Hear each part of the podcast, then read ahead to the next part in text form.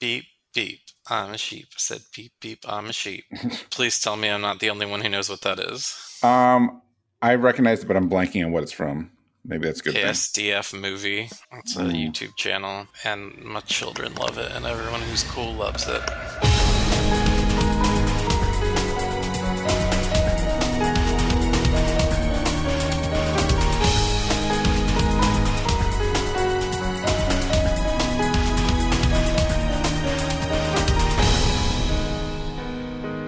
And welcome to episode 87 of Rhythm Encounter, the RPG fan music podcast.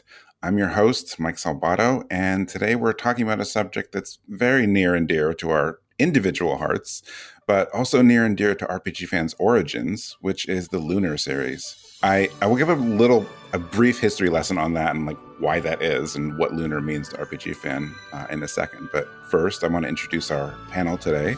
So, uh, today I am fortunate enough to be joined by longtime music know it all, and I mean that in the best of ways, uh, Patrick Gann, Hey, everybody. our features manager at RPG Fan and all around great human, Zach Wilkerson. Yeah. Uh, hi. Oh, you didn't do it. I had in my notes that you were gonna you were gonna deny my. Oh, you read the I, note. I. I gave you a sarcastic. yeah. You so That's did. the best I can do. unfortunately, unfortunately, you are a great human. So, um, and and lastly, the heart and soul of our Twitch channel, Scott Clay, in, in his debut on Rhythm Encounter. Hello, everybody. How you doing? Well, I guess your technical debut. If you did not hear Yeah. our April Fool's episode, you should check that out for reasons. It was good. How's everyone doing? I'm doing great. Doing great. Excited to talk about Lunar. Yeah, Yeah. exactly. I've been, yeah, very much looking forward to this episode because, well, you're about to say why. It's uh, it's near and dear to all of our Yeah. hearts. You Yeah. guys, you said we are doing a Lunar episode. I'm like, I'm down. Let's go. Yeah, I mean, so I'll, I'll give the short version because actually the original, the full story is not on the site right now, but we'll we'll figure it out. But um, RPG fan, uh, for anyone listening who hasn't isn't really familiar with our history, has been around since the end of 1997, which is like completely ancient in internet years. Um, at the time, we started as a site called LunarNet, um, which even even though I've been here for so long, I mistakenly thought that the site was about Lunar, even at the beginning, but it really never was. Um, it always covered different RPGs, and I think Grandia was like the biggest thing we covered way back then, right? Oh, yeah. I think we got some screenshots for it before yeah, anybody despite else or something. yeah, but the site was called LunarNet, like in honor of Lunar, and so even though we changed our name to RPG Fan in 1999, um, one of the founders of RPG Fan went on to restart LunarNet, and we'll actually put a link in the show notes because LunarNet is still around as like an archive and information source for all things lunar. Um, so you know, even though the site wasn't ever like a lunar site technically, it was a lunar site in name, and uh, it is one of the things that prompted us the site to like exist in the first place. And um, it so happened that we we were gonna when we brought back rhythm encounter in like late 2020 we thought about doing lunar because it was because of its importance to rpg fan and it would be a good way to like bring the show back um, which it didn't work for one reason or another. So we, we've just had it sitting there waiting and we realized earlier this year or late last year even that this june um, so this is going to go up, I think, July, early July, and June 26th of this year is actually the 30th anniversary of the first Lunar game on the Sega CD. Um, so it seemed like just the perfect time to finally do this episode. I need you not to point that out because it makes me feel old.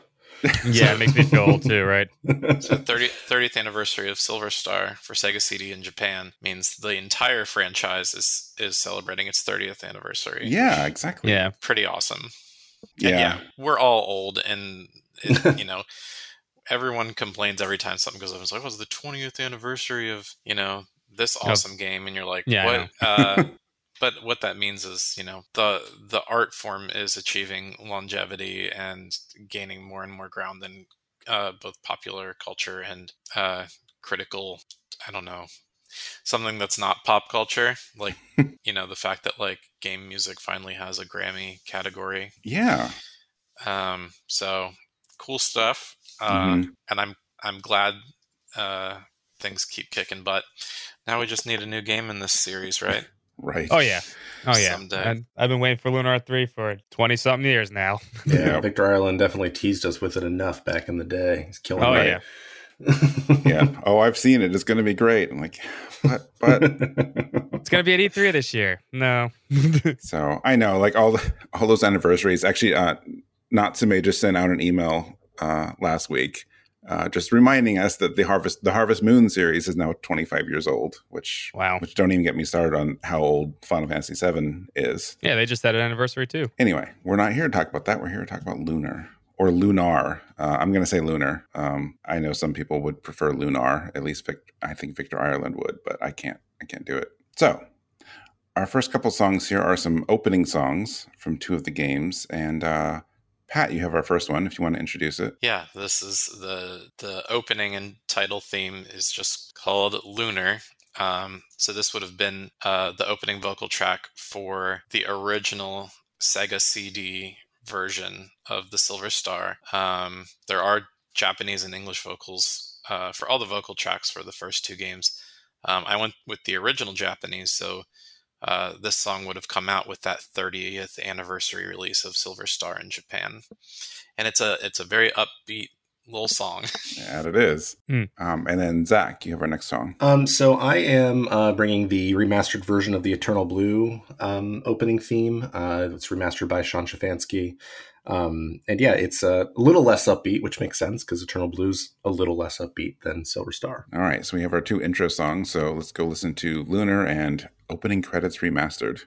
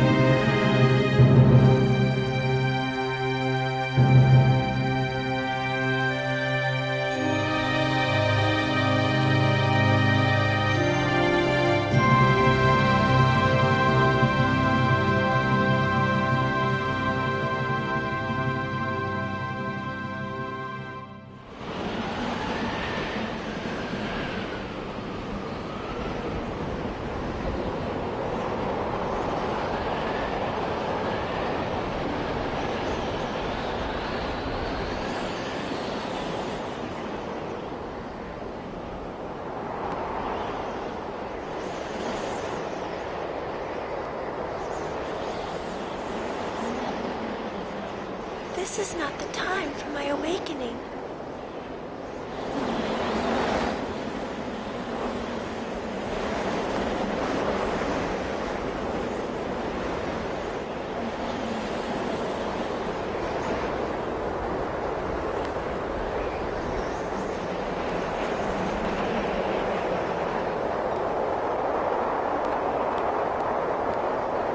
Something's gone terribly wrong.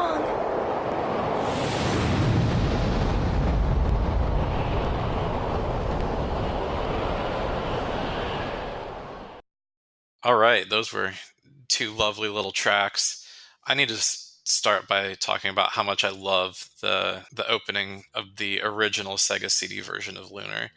Um, this this song, as you all just heard, it's got claps. It's got uh, this really sort of upbeat late '80s, early '90s, you know, driving rock music, and then yeah, the vocals are just melodically it's simple it's repetitive and it's fun. Now i picked the original japanese version.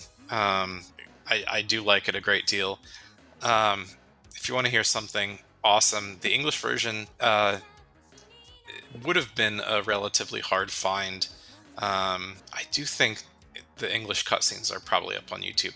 Uh, i do want to note that um, one of the cool things that um, working designs did you know when they made these like epic hundred dollar super you know limited edition box set games for silver star story complete and eternal blue complete they published one disc soundtracks for each of those games and on the silver star story uh, disc not only did they cover most not all but most of the music for silver star story which was originally done for Saturn and then ported to PlayStation uh, in America, I think in Japan as well.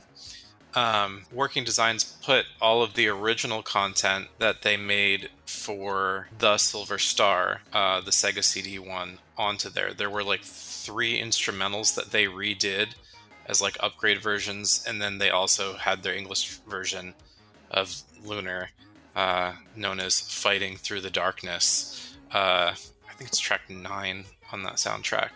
Um, and that was actually the first time I ever heard that song. And then I later picked up the Silver Star soundtrack and heard it in its original Japanese. They're both fantastic. The English version, yeah, it's just a little extra cheesy because of the lyrics, but it's still a good vocal performance. Like I stand by it to this day. It's it's a fun, fun song. I haven't heard I haven't heard these ones in so long. I'm sure I've heard the Japanese one, but it's been a while. Um, yeah. I know I'd heard the English once I listened to it again, but I, I had forgotten just how different they did the approach to the intros to these two games. Mm-hmm. Like this is like so like you said like 80s 90s oh like almost an 80s 90s anime intro um mm-hmm. like the visuals and the song for this game and it's it's just unbelievable how different it is um and it's like it's the same melody it's just the instrumentation everything is so different um like even not only between like the Sega CD and PlayStation, but even the Japanese and English version of the Sega CD one. Like I feel like they changed it, unless I just heard a low quality YouTube version of the English one. But like the the English one has more of like this like like eighties like power ballad thing. That, um, mm-hmm. So it's interesting that they would redo the lyrics and also like update and change the instrumentation to be like less electronic, I guess, in our version. Mm-hmm. But so I yeah. love that. I like we, we, get it's the same song, but we have two like completely different like takes on it. So it, it's fun to hear both. Yeah, work, working designs had a house band with with drums and guitar and stuff. Like, um, like there was that track for Eternal Blue, um, the the Dragon Star Tower '95 version on. Um, oh Eternal yeah, Blue they changed Complete. it. Like that's an instrumental track.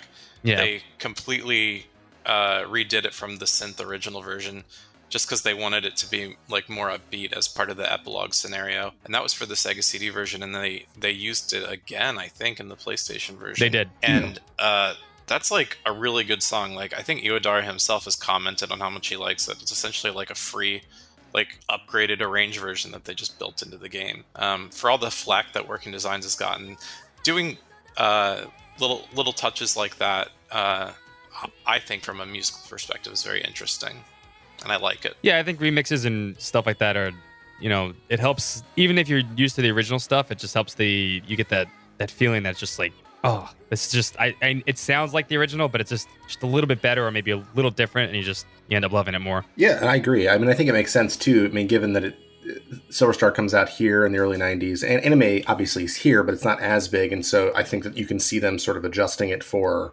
uh, a Western audience to some degree in a way that I, I, think makes sense. But also, I love how late 80s, 90s anime it feels because if there is a game that is trying to feel like a Saturday morning cartoon, early 90s, late 80s anime, it is Lunar the Silver Star. And I think that this perfectly gets to it. Even some of like the cues and the cutscene with the way the music goes, because I, we were I was watching it um, earlier, um, are kind of hilarious, um, but like in a way that totally makes sense to the spirit of this game. Um, and I think it's um, in all its cheesiness kind of brilliant, um, and I love it for that. Oh yeah, yeah. It, it's super like that ele- electric guitar solo is everything. It's it's so good. and and then I guess on a completely different note, we have a, a, version of the intro from Lunar 2. Of all the tracks in Lunar, I think that maybe um, the Eternal Blue opening theme is one of my favorites. Um, because of the way that it, it plays with like contrast um, in ways that I think are really, really beautiful. Um, and this remastered version um, is very true to the original version. Um, and I think that it does a great job of sort of accentuating what the game is and what it's trying to do um, and how sort of like the strings underneath give like this sense of like sort of urgency that you're having throughout it but it also has like this peaceful flute over top. And i think that the way that Lu- the lunar games in general but i think lunar 2 in particular um, manage to balance tones um, and sort of have like these really dark events um, in, a, way that you would have in an anime of course um, but also like this really light mood um, that is why we all love Lunar so much, right? Like it's it has such a a, a joyfulness, and I think that that, that like sort of that peaceful flute over top of it works really well. Um, and I I think the woodblock in this version is like a little bit over the top, but I love it anyway um, because I feel like it again like it just the way they're managing to blend all these different sounds and all these different things that are happening. I think gets to what this game is doing. Um, I particularly love like the big timpani crash um, about uh, like 45 seconds in or something. Um, and the way that it ultimately like resolves really simply and really peacefully with the strings um, also i think gets to what like sort of like the epilogue feeling of this game so i feel like it sort of captures all of lunar 2 um, in a really cool way I, lo- I love this track it's really beautiful yeah it's it really sets the tone for the game it's mysterious I think that's the best way. I, it, it, always felt like that way for me. Whenever I heard oh, it, sure. it was always yeah, mysterious. Like what's what's going on? What's happening? Especially you know if you you just finished Lunar One, it's like what is this? What's going on? You know, and then you even if you watch with the visuals, it's even it's like you know it just it even it still gets my hair to like you know you know little nerves. I'm like oh wow that's that feels good because it's just a it's, I think it's also the nostalgia with that. Oh, but sure. so yeah, like like we mentioned, this is um, a remastered version. This comes off a 2013 album called like uh, Video Game Remasters, like underrated edition, uh, and somewhat hard to find even as a digital album. Um, I think we have it in the show notes. You can find it streaming on Spotify for purchase on iTunes. Um, there's like 12 tracks uh, from all different games, most of them RPGs. Um, so I really like this this remaster. If you go back and compare it to how it sounds on um, Saturn slash PlayStation, like it is a significant upgrade and it does sound really nice. Um, for me, this song, divorced from its visuals, never stood out to me. But with as part of the opening credit sequence, um, it really works for me. I, I feel like that, uh, just that simple inclusion of like, you know, s- stuff stone engraved as you pass along. Like, um, you know, we talk about, you know, Lunar's um, how you can compare it to various anime, and just watching this always makes me think of like um, a lot of Hayao Miyazaki films, and for this one especially, the opening to Nausicaa. If you guys know the opening to oh, Nausicaa yes. Valley oh, yeah. of the Wind, both yeah. the music and the visuals uh, seem pretty spot on, except this one has a much bluer tone instead of a more sort of orange red tone. And um, and also this this song is is more melodic and less sort of uh, ambient and less dark than uh, Joe Hisaishi's music for Nausicaa. So uh, yeah, I love I love this, but yeah, I just wanted to say like I, I was listening to the music of these games long before I was really playing them. And um, when I finally played Eternal Blue, uh, and I was very late to the party, I don't think I played it till like 2004 2005 um, yeah seeing it with the cutscene made me just absolutely fall in love with this song. It's one of my favorites. I don't i don't think i can possibly comment anymore on the song. You guys covered it really well. Um, i do want to say though that i i consider myself a fan of sean's work and somehow i did not know that he ever did lunar music. This is like very early for him yeah. Yeah like i've seen the cover but like i've never listened to it.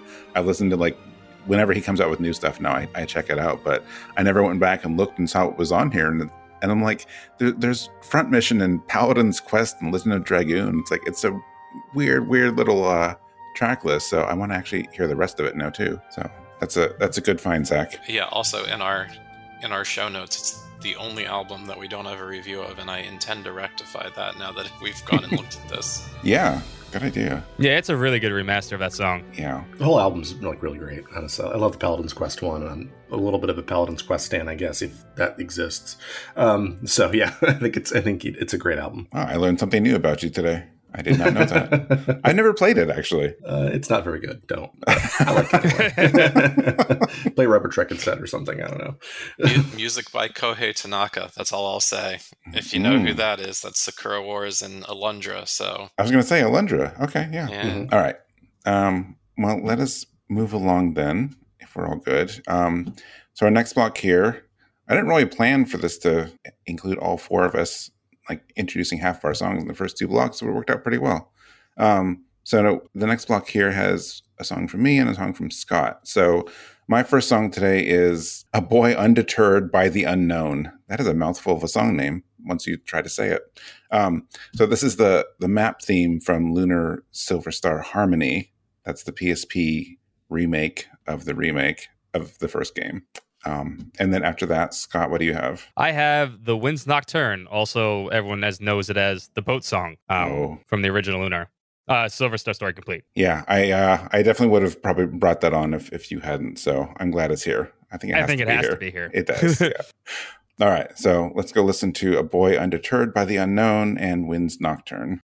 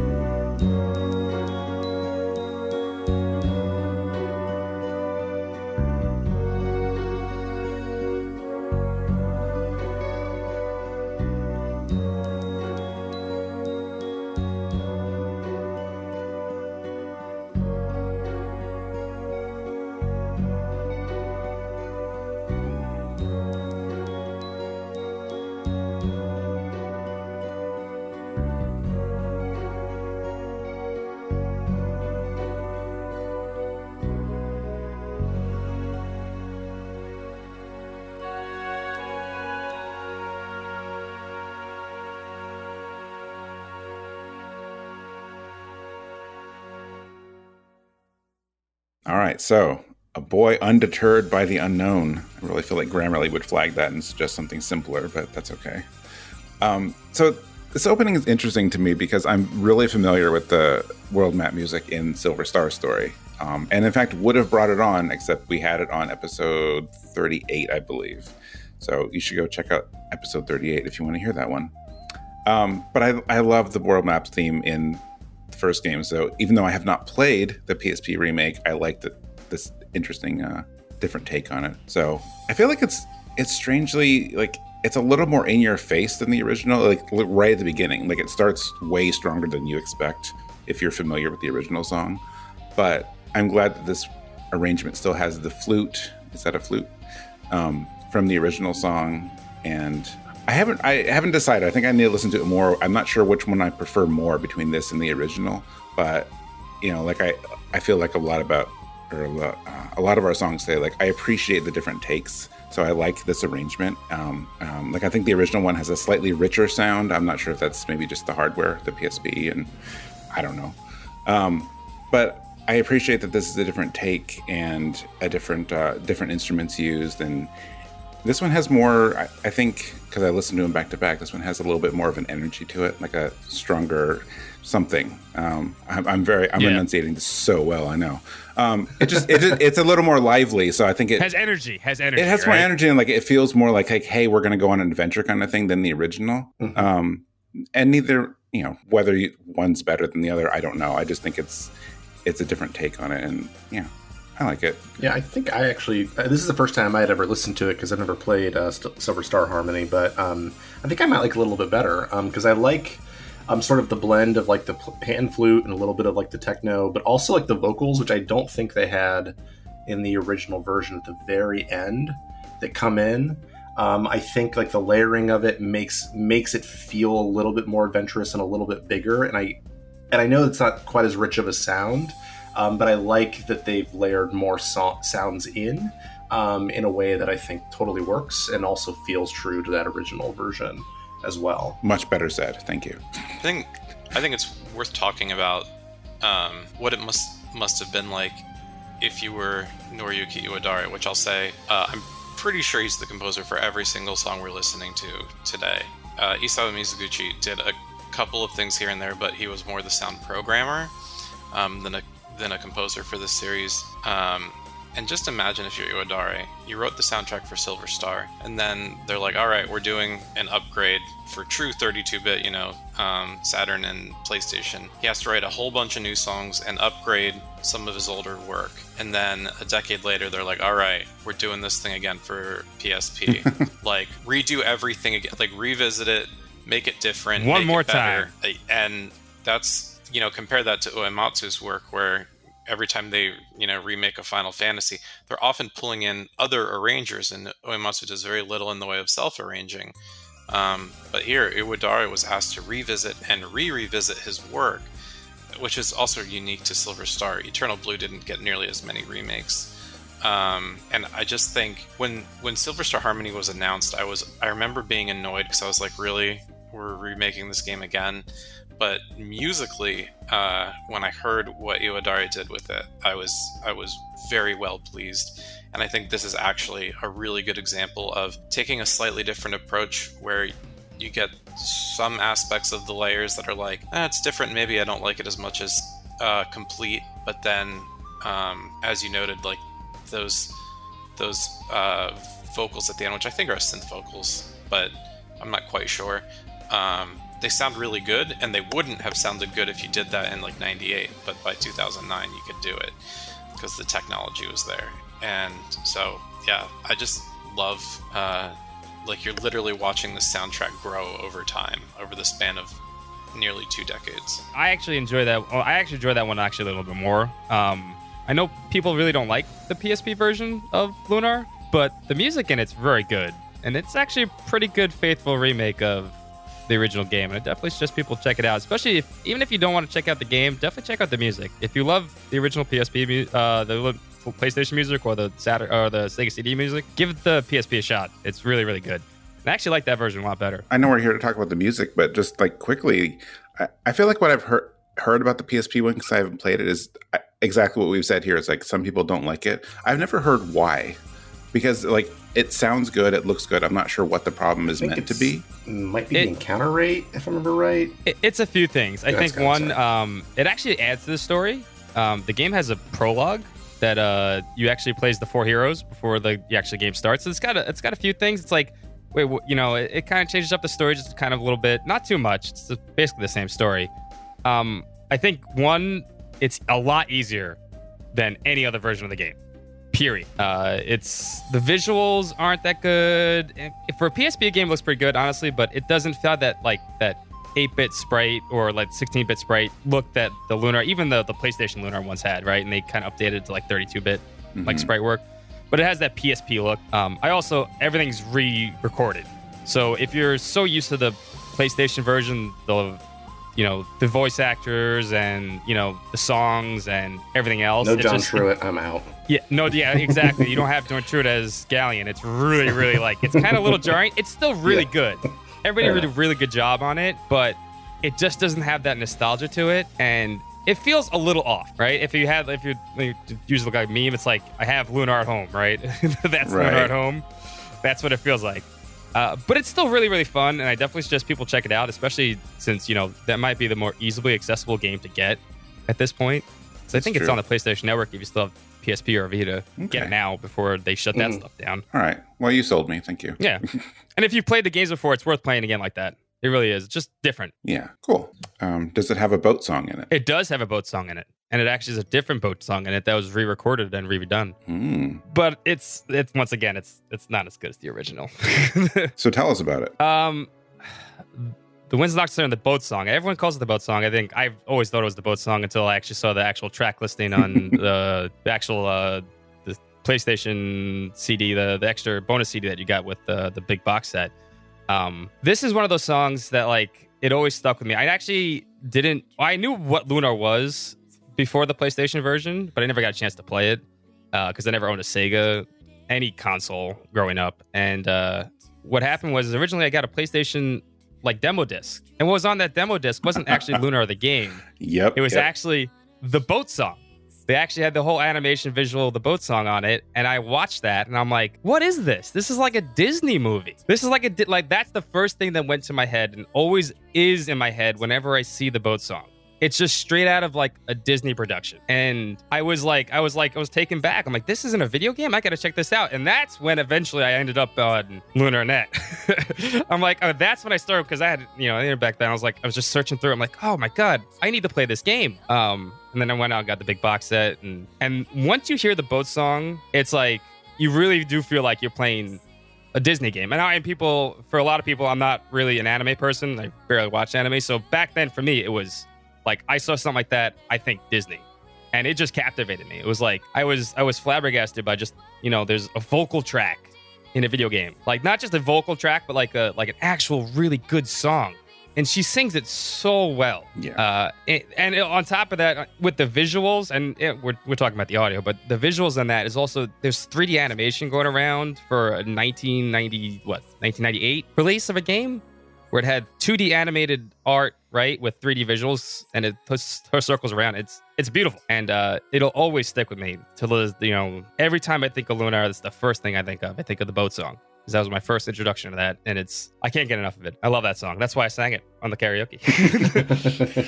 yeah, um, yeah, that's interesting. Uh, that was pretty much my introduction too. Um, at the time, I was reading, you know, every every game magazine I could, so I'm sure yeah. I heard about it through GameFan or one of the others at the time, but um, I remember that. I don't remember what else is on that demo disc. Like that might have been the demo disc that had like the Metal Gear Solid demo or something else really I think notable. It was. I don't have it anymore. I wish I did. Yeah, but like I, it was the same thing. Like I, I watched that so much. I'm like, you, you, this isn't even a demo, but uh, it was an interesting choice on their part when you think about it. That instead of putting a game demo, they just put this video on instead.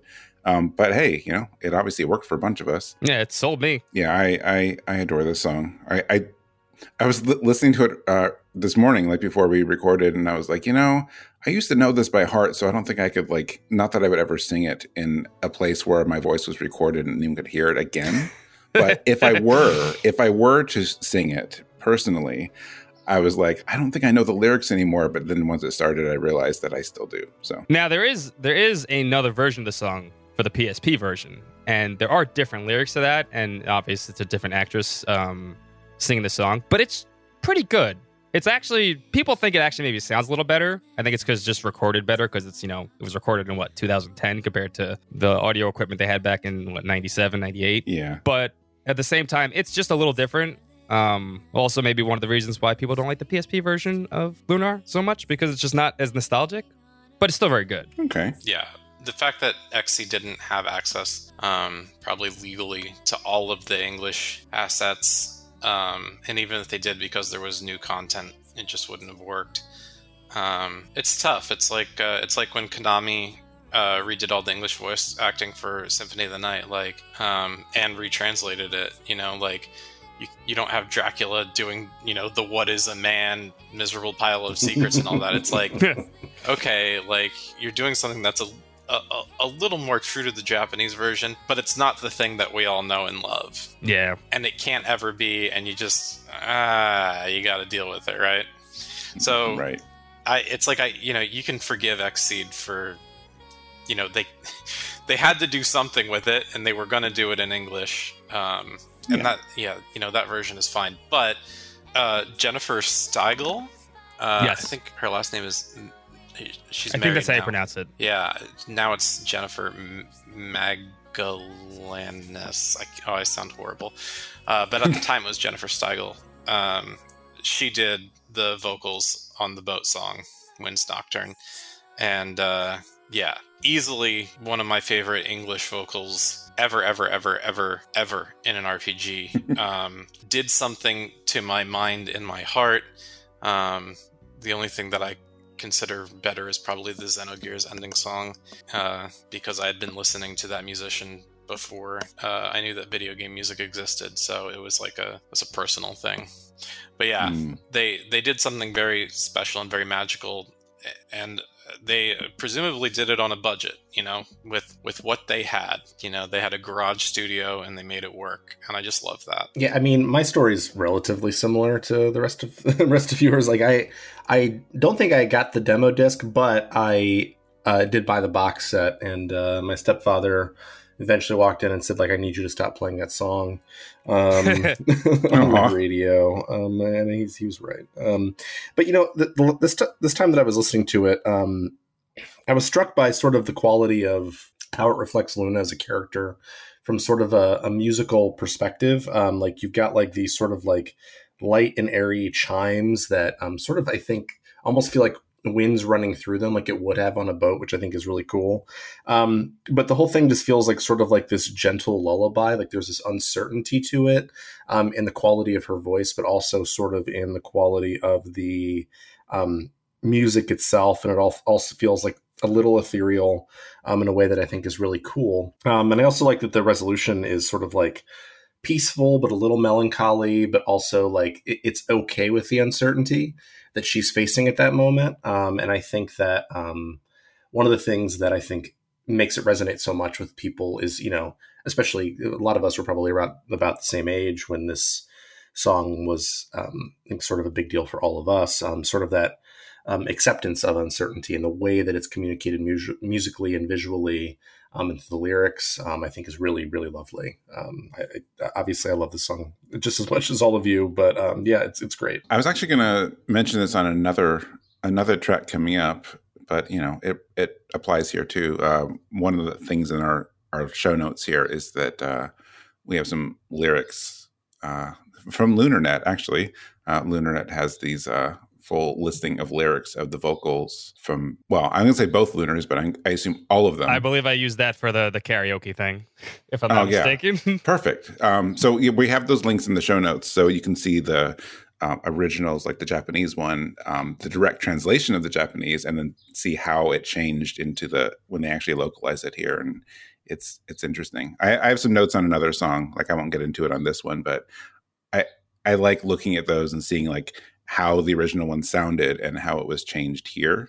So it's like it usually it's the same general idea, but it's just conveyed differently. And I think that's just interesting to compare. One last thing I should mention is that um, it's still hard for me to imagine, uh, even though I've played the Sega CD version of this game, that this doesn't exist in the Sega CD version. um, yeah, I mean, right. Uh, there, there are things I actually kind of like about the Sega CD version over the complete version, but this on its own is enough to make me prefer the complete version. Wow, it's strong. All right. Are we ready for the next block here? Yeah, let's do it. All right. So, next one is yours, Pat. Oh man. Well, we're doing like some back-to-back battle-ish music. I think mine is like not actually a battle theme. It's like uh I don't know if it's a cutscene or if it's prep work for a battle theme. But um yeah, this is found uh, on the Lunar Eternal, Eternal Blue Sega CD soundtrack. Again, uh, original, I guess this would have been like 95 um, before, you know, Eternal Blue was redone for Saturn and called Eternal Blue Complete in America in like the year 2000. This is like old school Eternal Blue. And uh, the song is called Footsteps of the Decisive Battle. So yeah, I, I think the song still exists on when it was remade for yes, it does Saturn slash PlayStation, but it's uh, decidedly more old school in uh, the Sega CD Eternal Blue uh, disc, which is why I picked it because I like all this older origin stuff. Yeah, I mean, I appreciate it. We have a good we have a good mix of older and newer. Although I guess at this point they're all old, but you know what I mean. um, so so after yours, um, I have Boss Theme. I can't believe it's just called Boss Theme um, from Lunar 2 Eternal Blue Complete. So we got two battle-ish songs from Eternal Blue here. So let's go listen to Footsteps of the Decisive Battle and Boss Theme.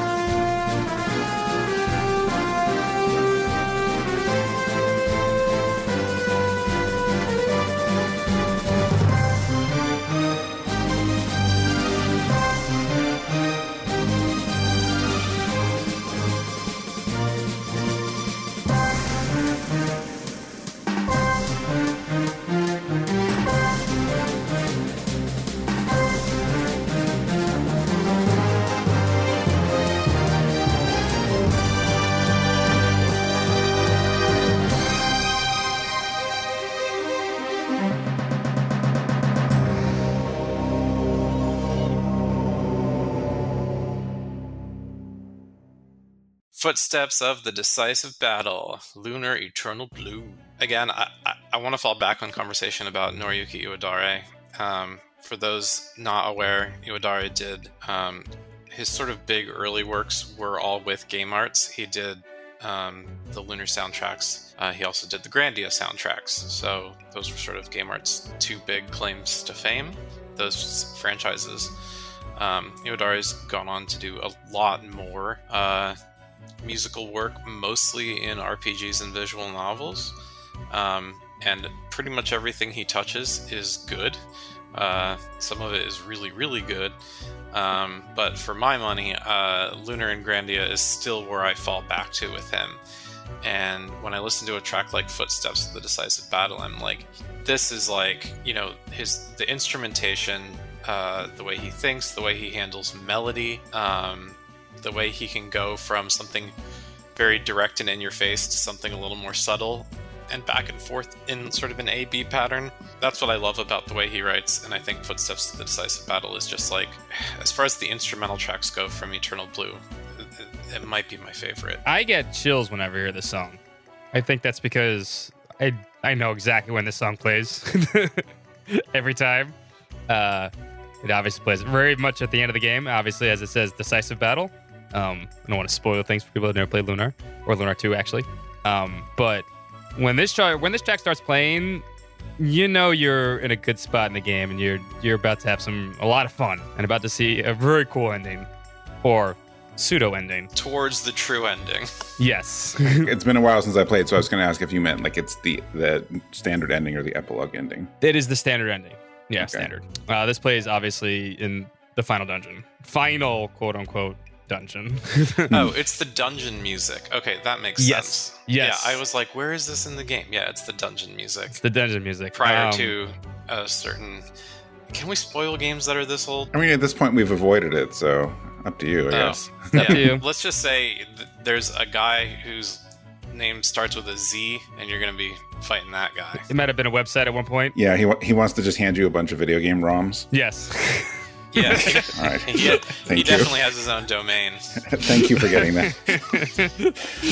okay. All right. It's the it's the dungeon. All right. Gotcha. Yes. Yes. Yes. Yes. Yes. Uh, anyway, uh, I was saying about the, the track, and then like um, it's just got a it's got a, a very melancholy beat to it. It's not like you know, there's a lot of d- final dungeon tracks for or for video games. It's love like you know, it's really hype and stuff, but this one's really calm. It's like you know, you're just traveling through this dungeon. It's like yeah, we're gonna get there. We're gonna get there. We're gonna get there right? Instead of like, you know, where I feel a lot of Final Dungeon tracks are, it's like, you know, it's loud and in your face. Um, and this one's just, I think that always resonated with me is just like, yeah, we're going to do this. We're going to win, right? And uh, it, it adds to the story, I think, when you have a track like this because it just plays off that. You know, real quick, the, the irony to that, the yeah, we're going to win, is that um, I've played both Sega CD and PlayStation version of this game, and in both instances, uh, this is the one part where I come in extremely underlevel in both instances.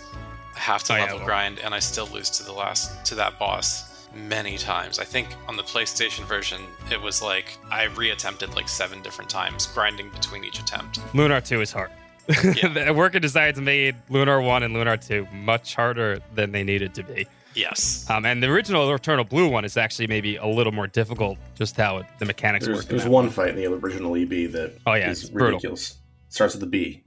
yes. Yeah, I know that one. That one too is is very awful. But yeah, it was actually this final dungeon and final boss. I'm I would for each version of the game, I would put in hours grinding, which maybe also, now that I'm thinking about it, might also add to um, why the song sticks out to me. But you would think I would dislike the song since I hate level grinding. Nonetheless, I actually do like this song so much. So I don't know what happened there.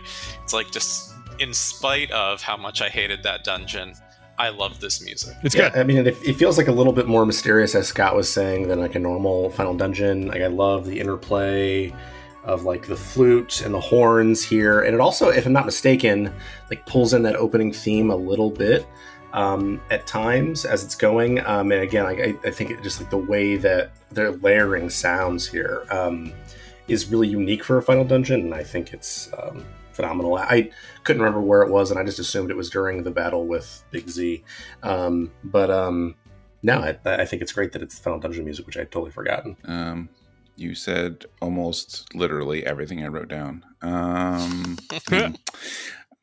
almost, almost. Uh, I just I was going to chime in and say like I also like how how serious it it's serious, but like like Scott said, it's kind of more melancholy almost not melancholy i don't know what it is but I, I, like that it's a different take on what you expect from most final dungeons um, just the instrumentation and just the way the song sounds. Um, i did have a note about the flute but zach stole that. Um, no but i do like the flute. I like how that ties into like other parts of the song and i think it's a good like slight break in the song too.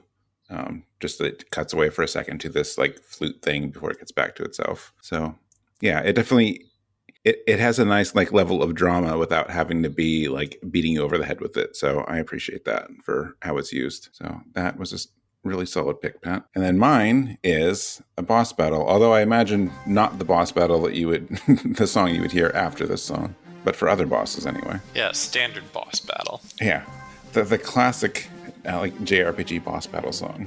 Um, so unlike our dungeon theme, this one starts a little bigger and heavier and um, for the most part doesn't let up. Um, at least that's that's my take on it. But um, it made me think of RPGs. You know, there's RPGs where there's like multiple boss themes. So there's like a more or less a standard boss theme, and then certain like really key battles have another like more uh, dire sounding boss theme. I guess uh, Chrono Trigger I think is a good example where it has yes. a few, and there's like very specific bosses that use the other boss theme. Um, and I like that method, um, but I also applaud Lunar Blue, Lunar Blue, uh, Eternal Blue for uh, using something like this for just a standard boss battle. So it does really make each boss battle feel like really important and epic. Yeah, I think as a boss battle theme, uh, it, it works extremely well. Um, uh, a near contemporary to it, uh, which is celebrating its 20th anniversary, would be Final Fantasy VII. Final Fantasy VII's boss theme has that really like well-known and recognized pattern that starts with those triplets, the da da da da da da da da.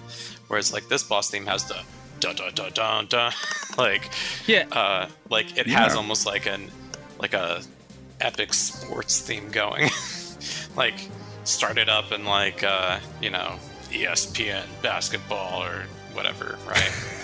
not quite not quite as upbeat as those themes. Uh, it's not like a John Tesh piece, but uh, it, it has that intensity to it, just to like mark like, hey, this is where we are, and things are about to get ridiculous. And then the sort of driving percussion in the background uh, keeps the melody going really well. It's a very good boss theme. Yeah, I like the the opening part of it. I, what is it, a drum or something with, with the, the bang? I can never figure out what that makes that bang noise at the start feel like it's a drum, or maybe I'm mishearing I, I think it. it's probably a drum. Yeah, yeah, yeah I think it's probably yeah. a, a, a, a, synthesized version of a drum. But yeah, yeah, but like that gets you into it. I think for a mm. boss battle, you need boss battle. Like when you want to go to a boss battle, you know, you're expecting something big from any kind of video game, right? And then you hear that bam, bam, bam, bam, and it's like it, it just brings you into the track and it brings you into if you're playing the game, um, the boss bit itself, and it just feels really good. But like my favorite part of that song is about like a minute and 30 in um, when it just starts getting a little more like upbeat and it feels like once again like like this is the part where like i guess you know another good song that does this too is danger um, from secret of mana where it feels mm-hmm. like you're about to win right that's oh, the part uh-huh. of the uh-huh. song where you know it's the counterattack right so it's like the boss comes in hard and it's like yeah it's big monstrosity thing right at the beginning just like the song starts right? And it goes through and it feels like you're like you're losing and then all of a sudden you get to that point in the music it's like that's where the counterattack happens or your characters are starting to fight back and you're starting to win. And it just it feels great to listen to. And that's what i want from every boss theme. And i think another good boss theme that does that is like i said danger from uh, secret of mana. Does that fantastic. Yeah, that's a great yeah, the, the, yeah. yeah the a b uh, patterns in a in a battle theme where a is just like unrelenting and scary and might use a lot of dissonance or tritones or things like that. And then uh, in the B section, it like there's this sort of uh, hopeful adventure like this is mm. this is your team's turn uh, that's a that's a pretty reliable formula and not every battle theme or boss battle theme does it but this one certainly does and it does it to good effect mm-hmm. i really like the way they use like the chimes or the bells here too to kind of drive the momentum forward um, which feels like a little bit different for a boss theme to me. Um, but yeah, I love like just the, the opening notes for me every time. I'm like, all right, I'm into this now. I mean, I don't have anything much more intellectual to say than that, but yeah, I, I love I love this thing. I think I mentioned instrumentation before, and yeah, Iwadare is really good with the pitched percussion stuff, bells, chimes, timpani, um, marimba, xylophone. Like he, he does extremely well uh, writing for those instruments. Now, also, I think if I'm not mistaken, um, I actually think there's two versions of the song. There's the one that plays in the game and the one that's actually a, like released track. I think the one in game has a much louder sound to it. Not louder is in terms of just like louder vocal, like it just sounds louder. It's just that like it, it hits a little harder, I think, especially at the beginning. But uh, maybe I'm mishearing that. I don't know. Well, now I got to look it up. Yeah, just I, would say watch gameplay instead of like you know find uh, find the song itself because I know the song itself on the CD, yeah, but I feel like the, the actual in the game it sounds just a little harder. I guess that's the best yeah. way, not louder but harder. I mean, just buy the game. It's it's they're also you know yeah. readily available. Yeah. So exactly, mm. only a couple hundred bucks, you know. yeah, exactly. your soul, you know. oh my god, I am. I I take I have the PlayStation versions of both games, and I'm like, I take very good care of them because I don't want anything. oh yes, me too. Um, even though, uh, sadly, you know what I don't have from the PlayStation One is I don't have uh, a rip of the CD soundtrack it came with because oh. my my copy of the game, the CD was like glued into the sleeve, and I could never like get yes. it out. Oh my god, it. the same thing happened to mine, but I managed to save it. Uh, it, they, I was like, why? Because the glue it gets stuck in the glue. I just yes. took it out. I straight up took it out because I don't trust that that that part of it. I'm like, I put it somewhere else. My map got stuck to mine as well. I mean, like it yeah. sitting around for too many years, I suppose. yeah. I framed my map. Wasn't it a cloth map? Yeah, I love that map. I, f- I framed it. Yeah, it's beautiful. I, I completely took that package apart and it's piecemeal now. I own it all, but it's not in one place. Unfortunately, the Eternal Blue map is not cloth. It's actually paper. Yeah. But the oh, the first one's yeah, I knew one was cloth. Yeah, I was talking about Silver Star. Is anyone actually wearing the pendant right now? I feel like we should have been wearing that pendant I, for this episode. I have the pendant on stream all the time. Actually, it's on the little the little puppy dog toy that I have on next to it. I keep the pendant there the entire time. You can see it uh-huh. all all stream long. Whenever you guys come to the Twitch channel, you can always see it. I you know I noticed I, I noticed yes I noticed that you ha- there was something hanging on it but I didn't notice I didn't piece together what it was I got to go look again all right, nice. Yeah. All right. We have one more block of songs, so we're almost there. So our last block here is Scott and Zach. So Scott, what is your second song today? My second song is The Rondo of Light and Shadow from Eternal Blue Complete, which plays toward the first ending of Eternal Blue. Mm-hmm. Um, and it is a song that is near and dear to my heart as well um, and I love it. Awesome. And Zach, what's our last song? And I'm uh, bringing um, "Betrayal" from uh, Silver Star Story, um, the complete version specifically. Um, it's a sort of a piano track that plays towards the end of the game. Okay, sounds good. Let's go listen to "Rondo of Light and Shadow" and "Betrayal."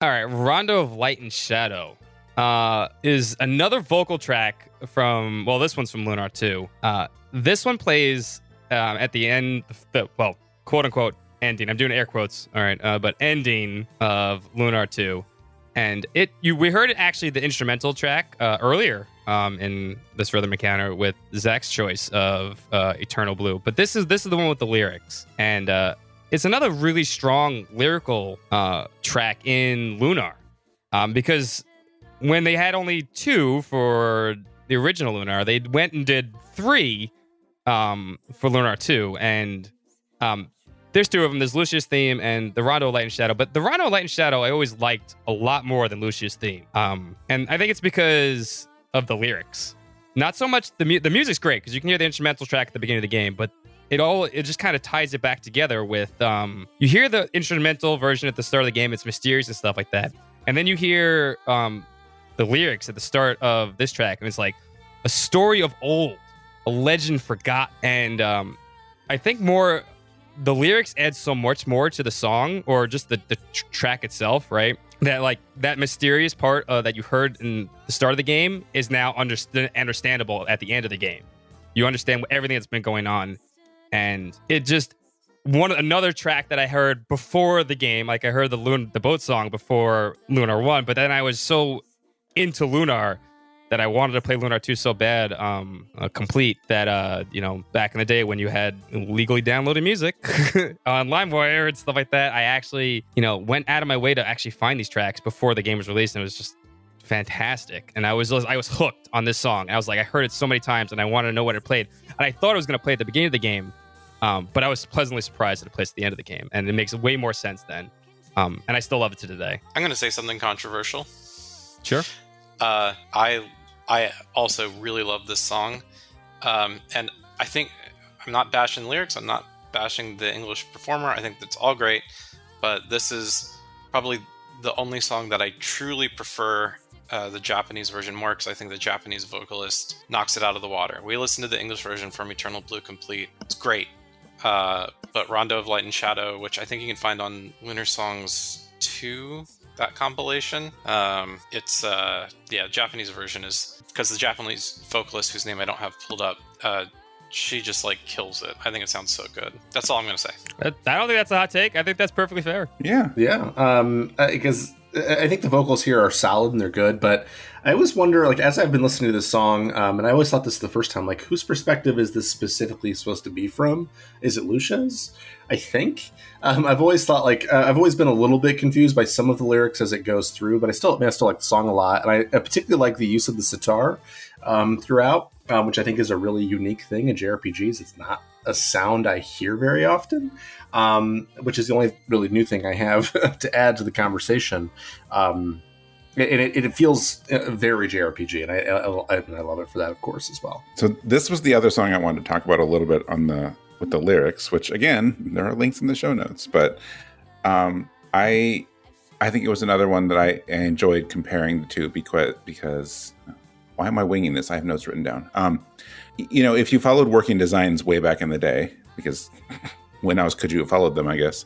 Um, you know, they made a point of changing things during localization if they felt it was needed or if it like fit better in English or whatnot. And um, or adding um, points to save in the Sega CD version of Lunar 2. Oh, geez, yeah, decision ever. mm. Wait, adding save points is a bad decision? No, like they literally you had to use like a certain like currency in order to save. You had to use magic points in Lunar in the original. Yeah. Oh, oh, oh, oh, not save, save points. It's terrible. Oh, yeah. no, no, wow. not save, just save.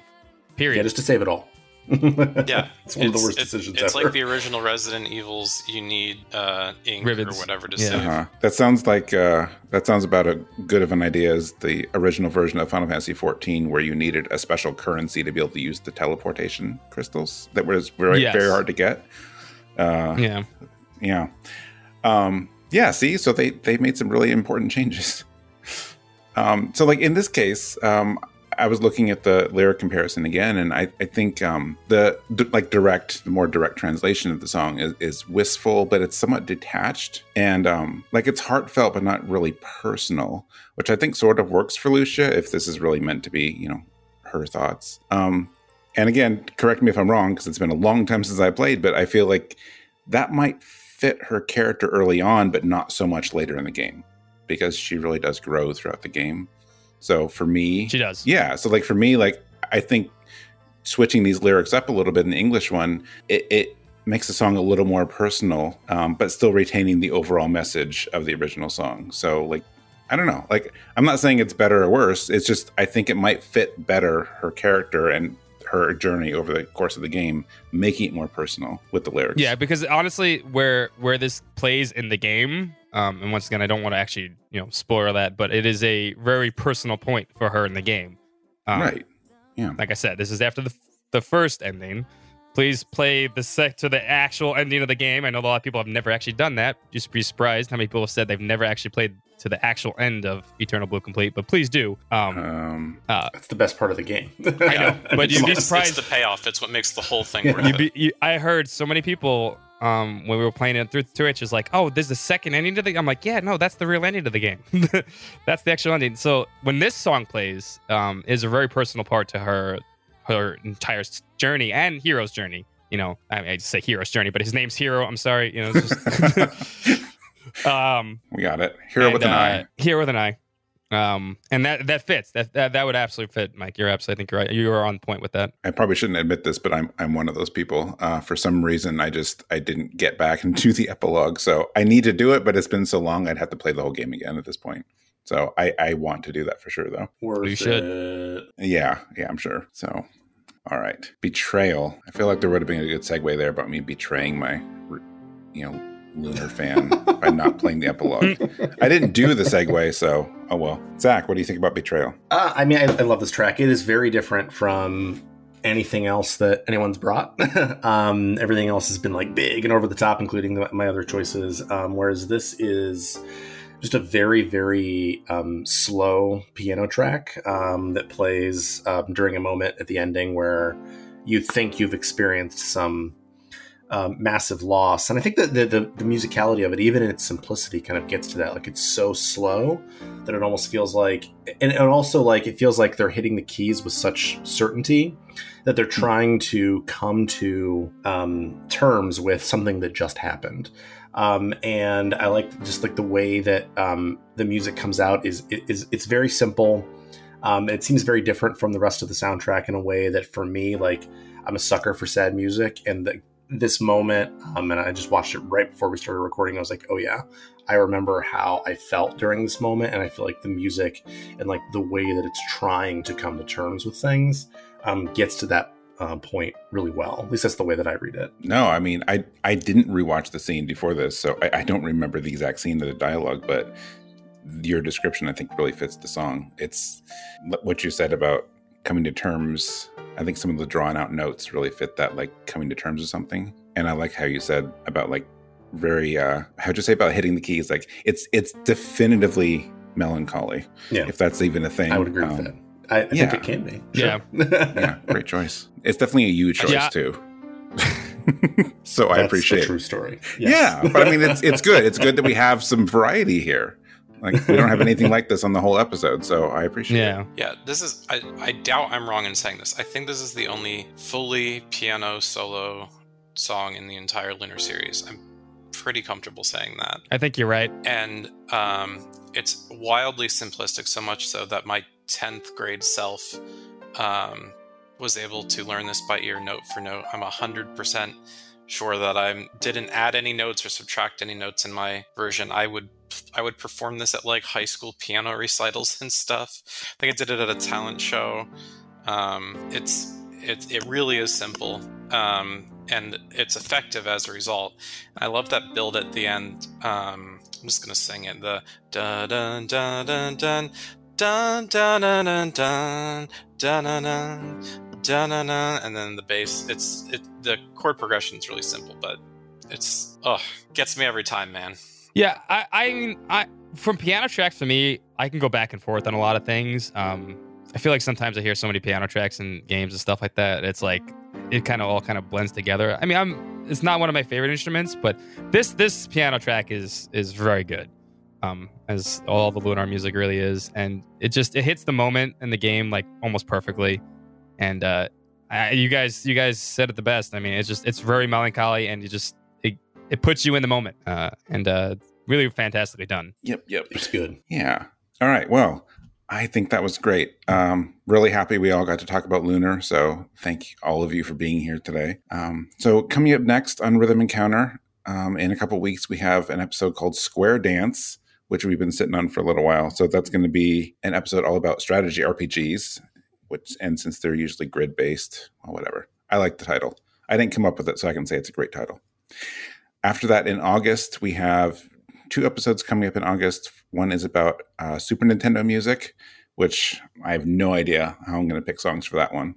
To limit myself to two Super Nintendo songs is going to be very difficult. Yeah, so I, I have been thinking about it for like a month and I got nothing yet. It's tricky. It's tricky. everything is the real problem. Yeah, it's tough one. Yeah, I don't know, but I'm looking forward to it. Cause It's going to be hard to go wrong with that. Um, so after Super Nintendo, we are going to have an episode about tropical island music. So that'll be fun. We thought it'd be a good uh, late summer episode. And uh, that's what we got. We got some other things lined up, but those are our, our next three episodes. So, uh, you know, come back and check those out too. If you have feedback on the show, you can reach us at music at rpgfan.com. If you want to reach me uh, directly, the best way actually is email. So you can reach me at mike at rpgfan.com if you have any thoughts or feedback. Um, so for you guys, like, what's the best way for people to reach you, Zach? Uh, best way for me is probably also email, uh, zachw at rpgfan.com.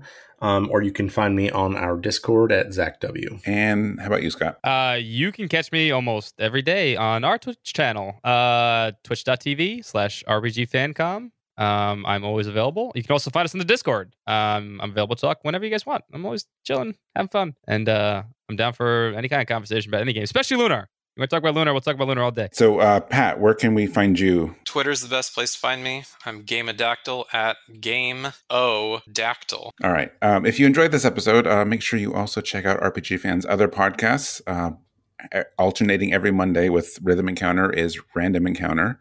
So that's our current gaming uh, news, reviews, site features stuff.